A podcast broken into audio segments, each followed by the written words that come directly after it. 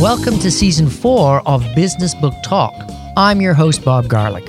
This year, we have even more great books to help you excel in business and life. You can search for book topics and themes at businessbooktalk.com or subscribe using your smartphone for great content on the go. Hey everybody, it's Bob again. I've got Leadership Blind Spots How Successful Leaders Identify and Overcome the Weaknesses That Matter by Robert Bruce Shaw. Robert, thanks for coming on the show. My pleasure. So let's talk a little bit about this uh, this book. Uh, it's it's fascinating because I you know I've been going through it, and gosh, it really makes me wonder what my blind spots are. There's there's some great worksheets in the book. I started going through one. I found some blind spots. So for people that uh, from any walk of life, this book has value. But for an organization, can you tell me really why leaders need to be totally aware of their blind spots? Well, one of the themes I address in the book are the consequences of having them. Mm. And as you become more senior in particular, the mistakes you make can have far ranging consequences. So part of it is understanding what your blind spots are, and then those that you need to focus on, with the understanding that not all of them are critical. So how can you tell if one's critical or not? I mean, it's it, is it an obvious thing, or is that another blind spot? Well, it's a matter of judgment, and the key for leaders is being aware of them. So you notice in the book, I have a number of chapters dedicated to how to surface the blind spots, and then the leaders need to evaluate the extent to which they're problematic. Uh, but where leaders get in trouble is when they're unaware of them and therefore can't act on them if necessary. Yeah, you mentioned this in the book that uh, a lot of times leaders are, are, are surrounded by people that are basically, oh yeah, that's good, that's great. Does a leader need somebody that they can trust to go to and say, look, I'm working on this book, or I, I, I need somebody just to be brutal with me uh, yes. and be truthful? Yes. The, part of what the savvy leaders do is they find individuals who can play that role. Now, typically, there's one individual within an organization who's particularly candid and knows the leader well and, and serves that role. But they can be also in targeted areas. For example, you might have blind spots relative to strategies, relative to execution of those strategies within a company, and you can find different people who can provide input around different areas of blind spots. But you find the best leaders deliberately go about putting people who have that ability around themselves and that's one of the best things you can do in order to surface and protect yourself from blind spots. You know, when you're when you're you're trying to get people to help you uh, see your blind spots, and uh, you have them come in or say, "Hey, dude, tell me where where where am I screwing up here?" Is it the leader's responsibility to kind of coach that person in that direction? In the sense Absolutely. that like you know i've been you know i got this book i've done these checklists. Which ones do you think are me and which ones do you think are half baked? Well, and then ask the work, go you ahead. mentioned the worksheets in the book. Mm. you can go at it two ways. One is a general way and it's as simple as someone that you trust saying to them what do you see as my blind spots? Explaining these are potential weaknesses or threats. And then listen to what the individual says. And often top of mind, they'll have areas that they think the leader is ignoring or not um, recognizing to the degree necessary. Or you can use the worksheets, which we surface different types of blind spots, and have the individual complete one of the worksheets and then have a discussion around that. But to your point, it is the responsibility of the leader to provide the forum for that and the different ways you can do it. And part of the key is simply just asking the question. Mm. What do you see as my blind spots? And then listening. The tendency, most of us, has become defensive at that point rather than understanding or asking for examples of when that blind spot was evident. Yeah, a lot of blind spots, uh, spots are painful to discover. They are. Now, let's talk a little bit about you. You know, you've been doing this a long time and you, you decide to put the book together. You're writing the book. For you, what was an, uh, the aha moment? What was something that really clear, um, became crystal clear for you by putting the book together? Well, one of the concepts I mentioned in the book is this notion of the optimal margin of illusion, mm. which is to be slightly more positive than reality would warrant, but not so positive or optimistic that you're denying reality. And I went into the book thinking that blind spots were inevitably bad, but I came out of writing the book thinking that in some cases they're actually helpful. The key is not to let them become excessive or damaging, and that's why you need mechanisms around you to protect yourself from that possibility. Mm. Well, it's almost like you go into a spiral of self doubt and say, "Oh, I've got a blind spot," and then then you start this witch hunt of like, this must be another one, or this must be another one, and then you lose your confidence. Or the blind spot's related to a strength, and if you're mm. not careful, you start to doubt yourself. Mm. And so that's where it's an interesting dynamic between you want to be aware of what they are, but if you're too aware or you're focused on the wrong blind spots, it's actually distracting. So one of the things I argue in the book is that very often great leaders have equally great blind spots, and they're not all bad. In some cases, they allow them to do audacious things. But the problem is they also run huge risk, and that's to your earlier point where you need people, and I talk about processes as well and practices that prevent those blind spots from becoming derailers for a person that's you know managing a larger organization or even a small organization, just being aware of your blind spots gives you incredible advantages, though. Well, the other thing I would add is being aware that you have them, even if you're not aware specifically what they are. So it's often the case, if you look at the literature on confidence, people are typically overconfident. And that doesn't mean that doubt's not an issue that you have to deal with, but overconfidence can get you into trouble. So to understand that you have blind spots in certain areas and be willing to explore those, even with a curious attitude, is extremely healthy. The other thing that I talk about in the book as a technique is take a look at your mistakes over time and see if there are any patterns in those mistakes. Very often the patterns point to a blind spot. The thing You're repeating the same mistake over, and you want to say, what's the dynamic of that? What's driving that mistake? And that often gives you insight into what your reoccurring blind spots are. Now, as a manager, you know you have two choices that you discover a blind spot and you say okay i am uh, i'm going to fix this myself or i'm going to hire somebody into my organization that's going to counter that negative thing. Is yeah. that a viable strategy as well? Well i think it is. I'll give you an example. I talk in the book about a leader who has a tendency to assume that other people have her values. So when she's making hiring decisions she assumes that they think the way she does they value what she values. And through some painful mistakes, she realizes that's not the case. Now, that's a blind spot she can be aware of, but the tendency is she's going to continue to have that to some degree. But if she has someone around her who's evaluating talent with her and understands what her own blind spot is, that person can be very helpful in the sense of surfacing areas that the leader may not look at naturally or um, needs to pay more attention to in making a staffing decision. So I don't think it's the only technique, but certainly a helpful technique. Mm. Now, how do people or how should people approach the book? Can they get away with just jumping right into a section they're interested in, jumping straight to, to the worksheets, or should they really read the first part of the book and then skip around? They can skip around. In fact, one of the things that I did in designing the book is the first third of the book, uh, first few chapters, are around the concept of blind spots and how they operate. And then the uh, second half of the book is really around technique. And there's some people who are less interested in concept and interested in what they can do. They can move straight to the second half of the book and the chapters that are focused on particular areas.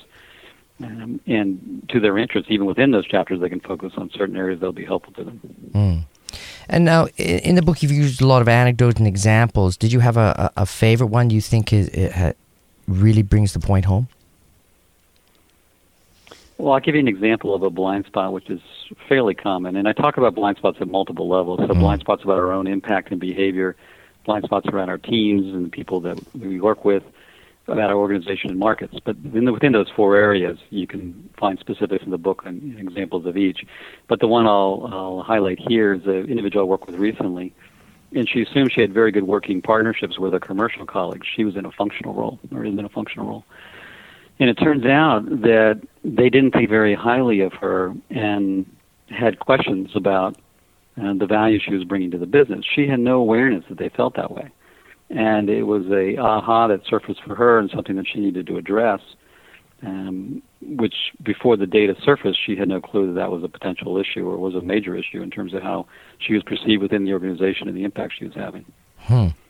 Yeah, it, you know that is interesting because you, are working in your, your bubble of reality, and then uh, you get a book like this and it bursts that bubble. How do managers? How should they psychologically deal with stuff like this? Because for some of them, it, it could be devastating.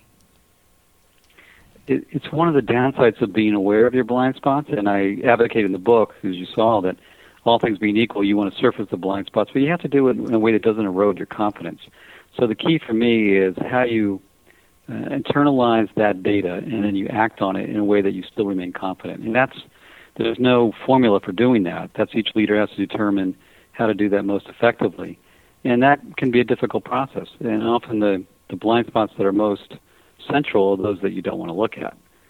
And, and part of being confident as a leader, being able to do that and move forward. The, the common belief is that you can do that easily. My experience is different than that, that if you're not careful, you erode people's confidence and then you have a larger problem on your hands. Yeah, rebuilding the confidence. Right. but but if you think of the other side of it, which is leaders who have multiple blind spots are incredibly confident, um, even arrogant, and they end up doing very foolish things. Mm. So that's the balance, which is you want to re- sustain your confidence, but at the same time be aware of your vulnerabilities. And then to your earlier point, that's often what's helped out people around you who can do that. But I also talk about having processes that put you in touch with what's going on in the organization and markets. Um, and have a number of mechanisms in place that prevent the downside that blind spots present. Mm. You, you, mentioned this in the book, uh, establishing a three strike rule. Is that what we were just talking about? Is that um, one of the the mechanisms that you can bring into place to handle something like that? It is one. He was a CEO that I work with, used that with his team, and basically, he was a very um, smart and demanding um, individual, and people could easily be intimidated. And so what he put in place, what he called the three strike rule, which is if you come to me with an issue and I reject your proposal or your suggestion, then I want you to come back to me. But the nuance on it, he said, come back to me the second time or even the third time with either new data or more support from others. I don't want you coming back and just making the same argument. And then the notion of three strike is if I reject it three times, then let it go. And the example that he used was he was considering an acquisition that he was against, but a member of his team was an advocate for it. And it took three attempts to finally get him to sign on to the acquisition, which he did, and it turned out to be very successful. Hmm. Now, in your section on overcoming blind spots, you've got, uh, let me just read them. Four, five, steps. Uh, seeing it for yourself, seeking out disc- um, disconfirming data, developing perif- uh, peripheral vision, uh, find trusted advisors and promote productive uh, fights or promote productive fights. Um, we've kind of gone over some of these, but is this the order that you should be doing them in, or or can you jump around? You'd like trying to trusted advisor and then go back to seeking out disconfirming data, or should it be kind of in this order as it escalates? You say, okay, this isn't working. Maybe I should try another step. This isn't working. Let me try the next step. You don't have to do it in the sequence that's listed in the book, mm. but if you think about, there's a logical flow to that.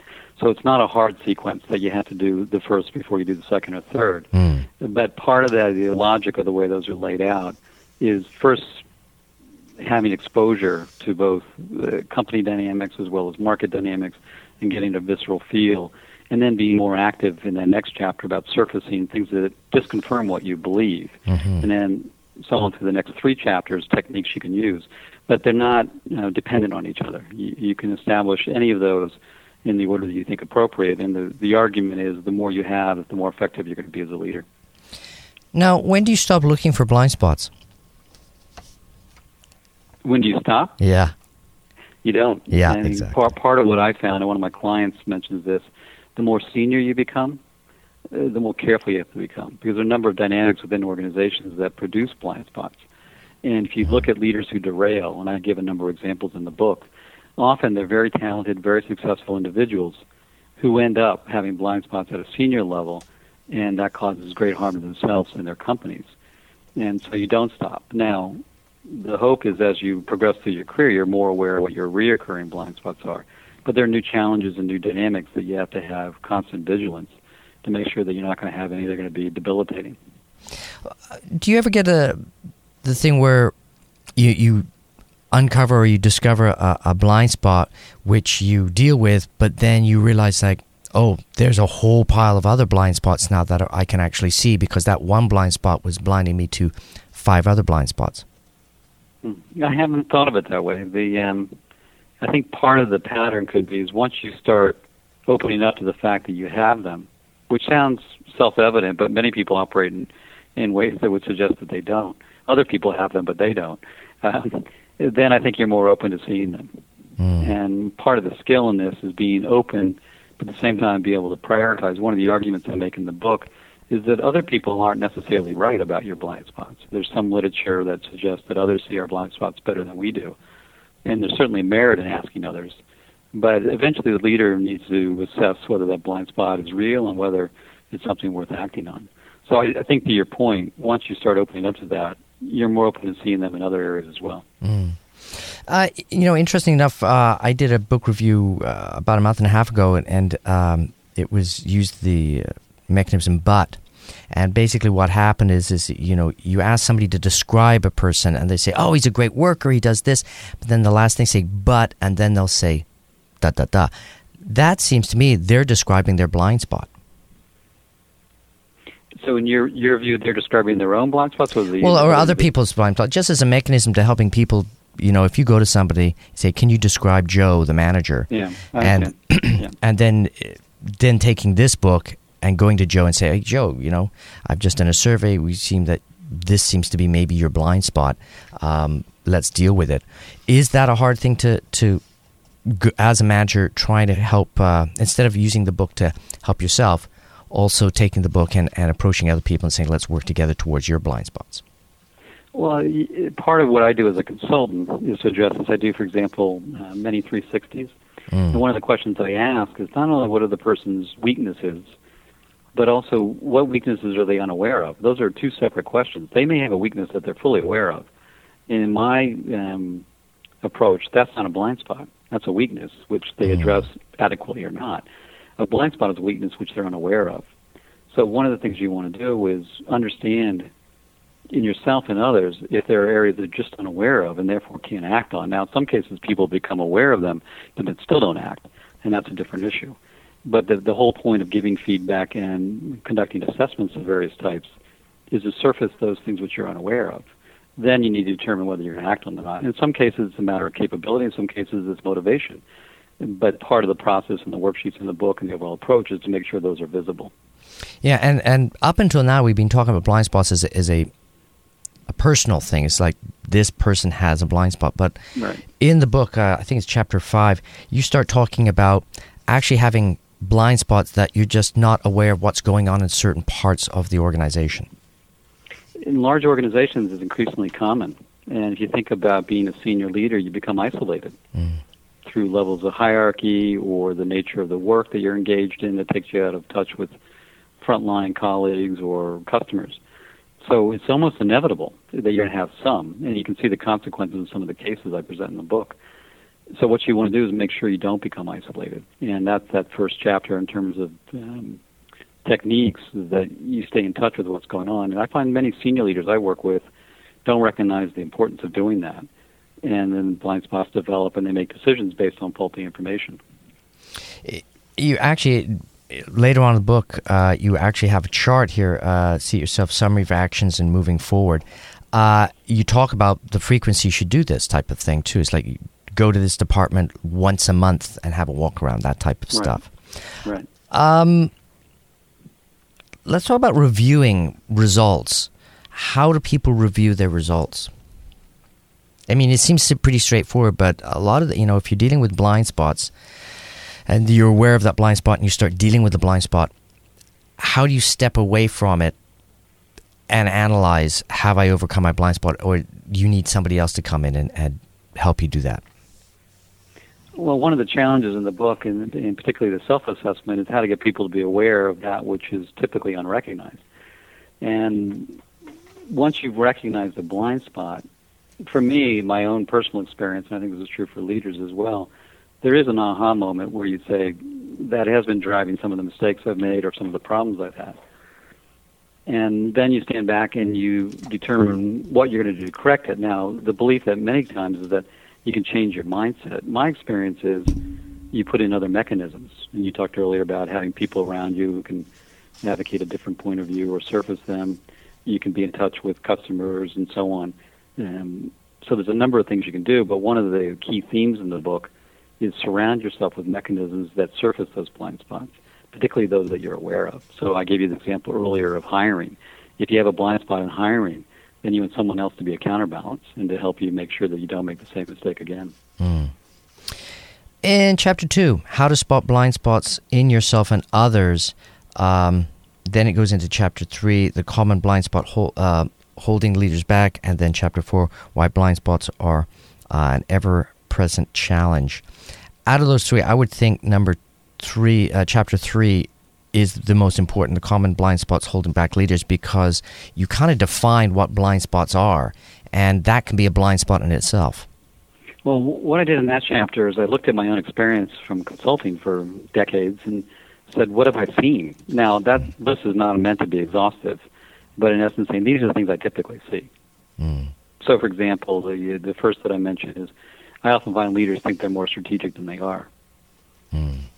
And it's not necessarily just a weakness, but a weakness they don't recognize.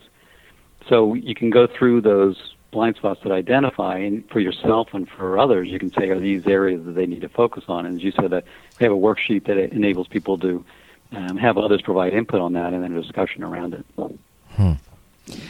A lot of this seems to be self-actuating in the sense that that a person that has to be look i need to change or i need to look for blind spots what for what about leaders that um, aren't in that headspace can they be changed by reading a book like this or is it something that they would just it, it's not going to work for them well, for me the hook for many leaders even if they're not particularly um, prone to self-reflection hmm. is to identify the threats they face and the things they're not recognizing. Most leaders that I know are very uh, vigilant in terms of either weaknesses that will get them into trouble or threats externally. That doesn't mean they're self-reflective, but they want to know them.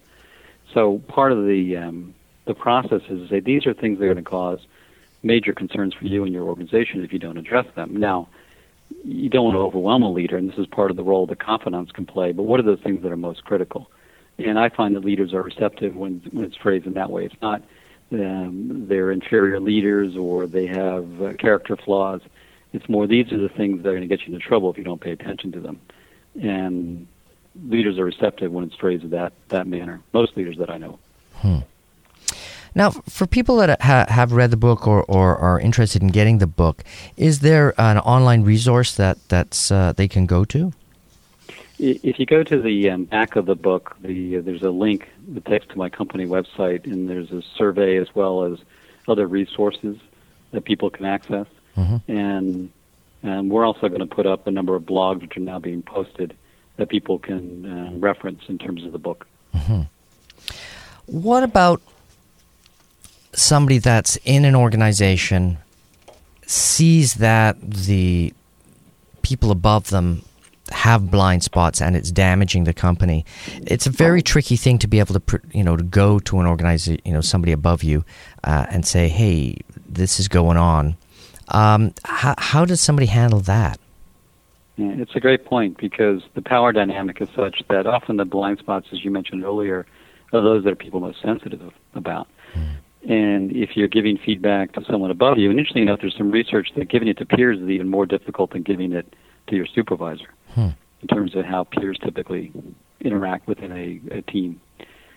So it's not only vertical in terms of giving feedback to supervisors, but how to give feedback to peers as well about what might be blind spots. So part of what I talk about in the book is how do you establish a relationship, and that can be difficult with a supervisor or even a peer, that enables them to be more receptive to that feedback. And you have to do it very deliberately and carefully. It's not something that people always want to hear. Um, and the belief is that people always want to know what their blind spots are, but in some cases they don't, and it can even damage the relationship that you have because they're defensive relative to that blind spot, and, and frankly don't want to hear about it. So, it's on a situational basis, you have to look at each relationship and determine how you do that. But that's something that the individual should think through and not assume that just because it may be accurate and helpful, the person necessarily wants to hear it. Yeah, yeah, not very appreciative in some cases. Well, Marshall Goldsmith, who's done quite a bit of writing on executive coaching, he has a funny line where he says the only thing that's problematic about feedback is those in power typically don't want to hear it, and those below them typically don't want to give it.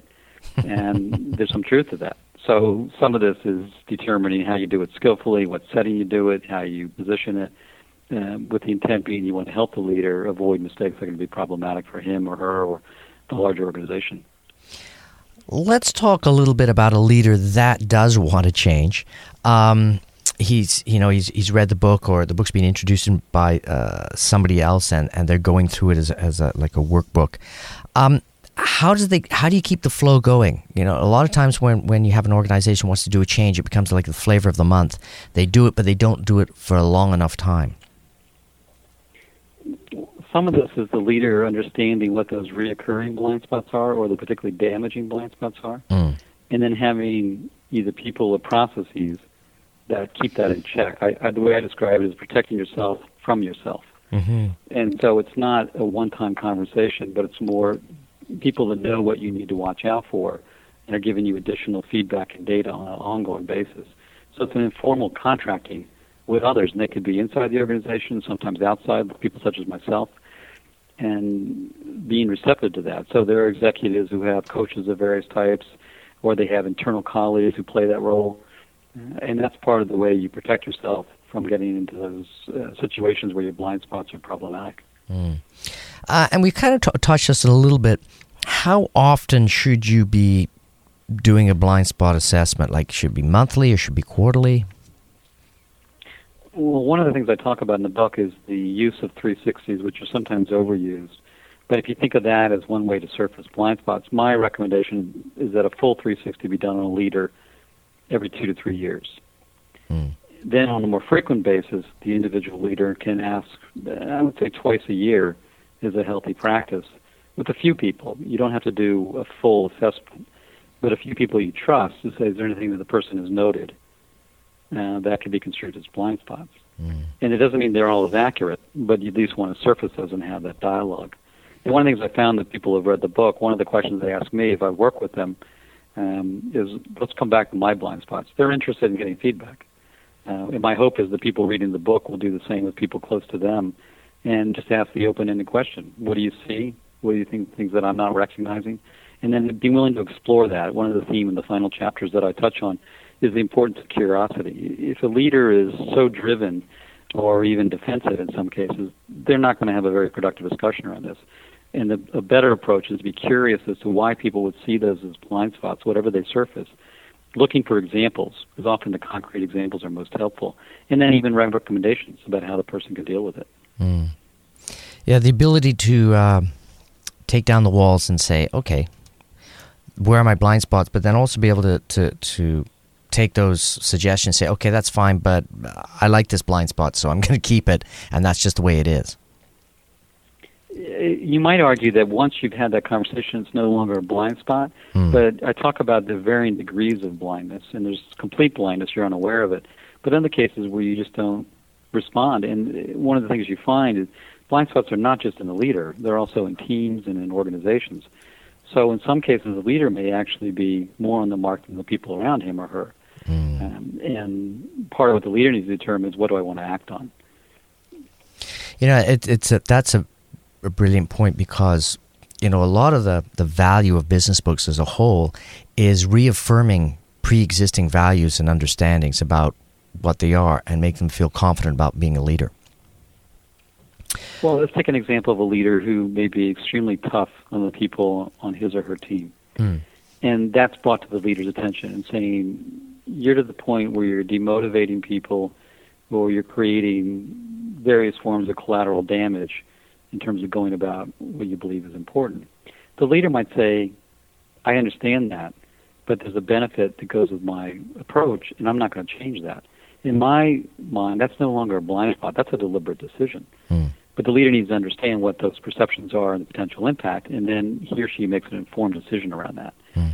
That's that's the whole point of this: is surface the blind spot, have the leader take a look and determine what's appropriate, and then he or she has a responsibility whether to act on it.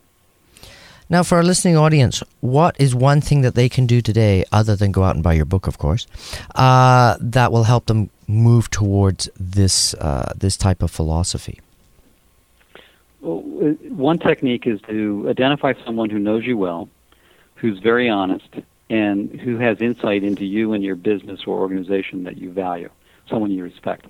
And simply ask the person, do you see me having any blind spots that are impeding my effectiveness or the effectiveness of our organization? And simply ask that question to perhaps two or three people, and then listen to what you get. and then depending on what you get back, determine whether a fuller assessment is needed. Mm-hmm. The first step is just to ask those few people um, what they see. Now, again, the, the key is something you're not recognizing. They may surface something that you recognize, but the benefit of this are things that you don't recognize. And so explain what a blind spot is, and then listen to what they have to say, and then explore a bit, as I mentioned earlier, for examples and the like. Uh, yeah, it, that, that's that's the whole essence of a blind spot is you're blind to it. So uh, you can really get uh, well if you ask the people, you could get very very uh, shocking news. It depends on your your level of self awareness. Mm. But that's what you want to be open to. Hmm. Things about yourself which you don't fully appreciate. In some cases, they can even be the things that you're doing that are positive. I, I structure the definition of blind spots around weaknesses or threats.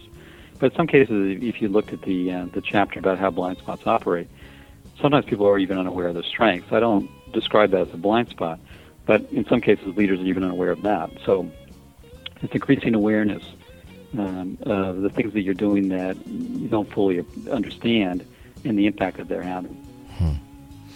We've been talking with Robert Bruce Shaw today, Leadership Blind Spots, how successful leaders identify and overcome the weaknesses that matter. Thanks for being on the show, Robert.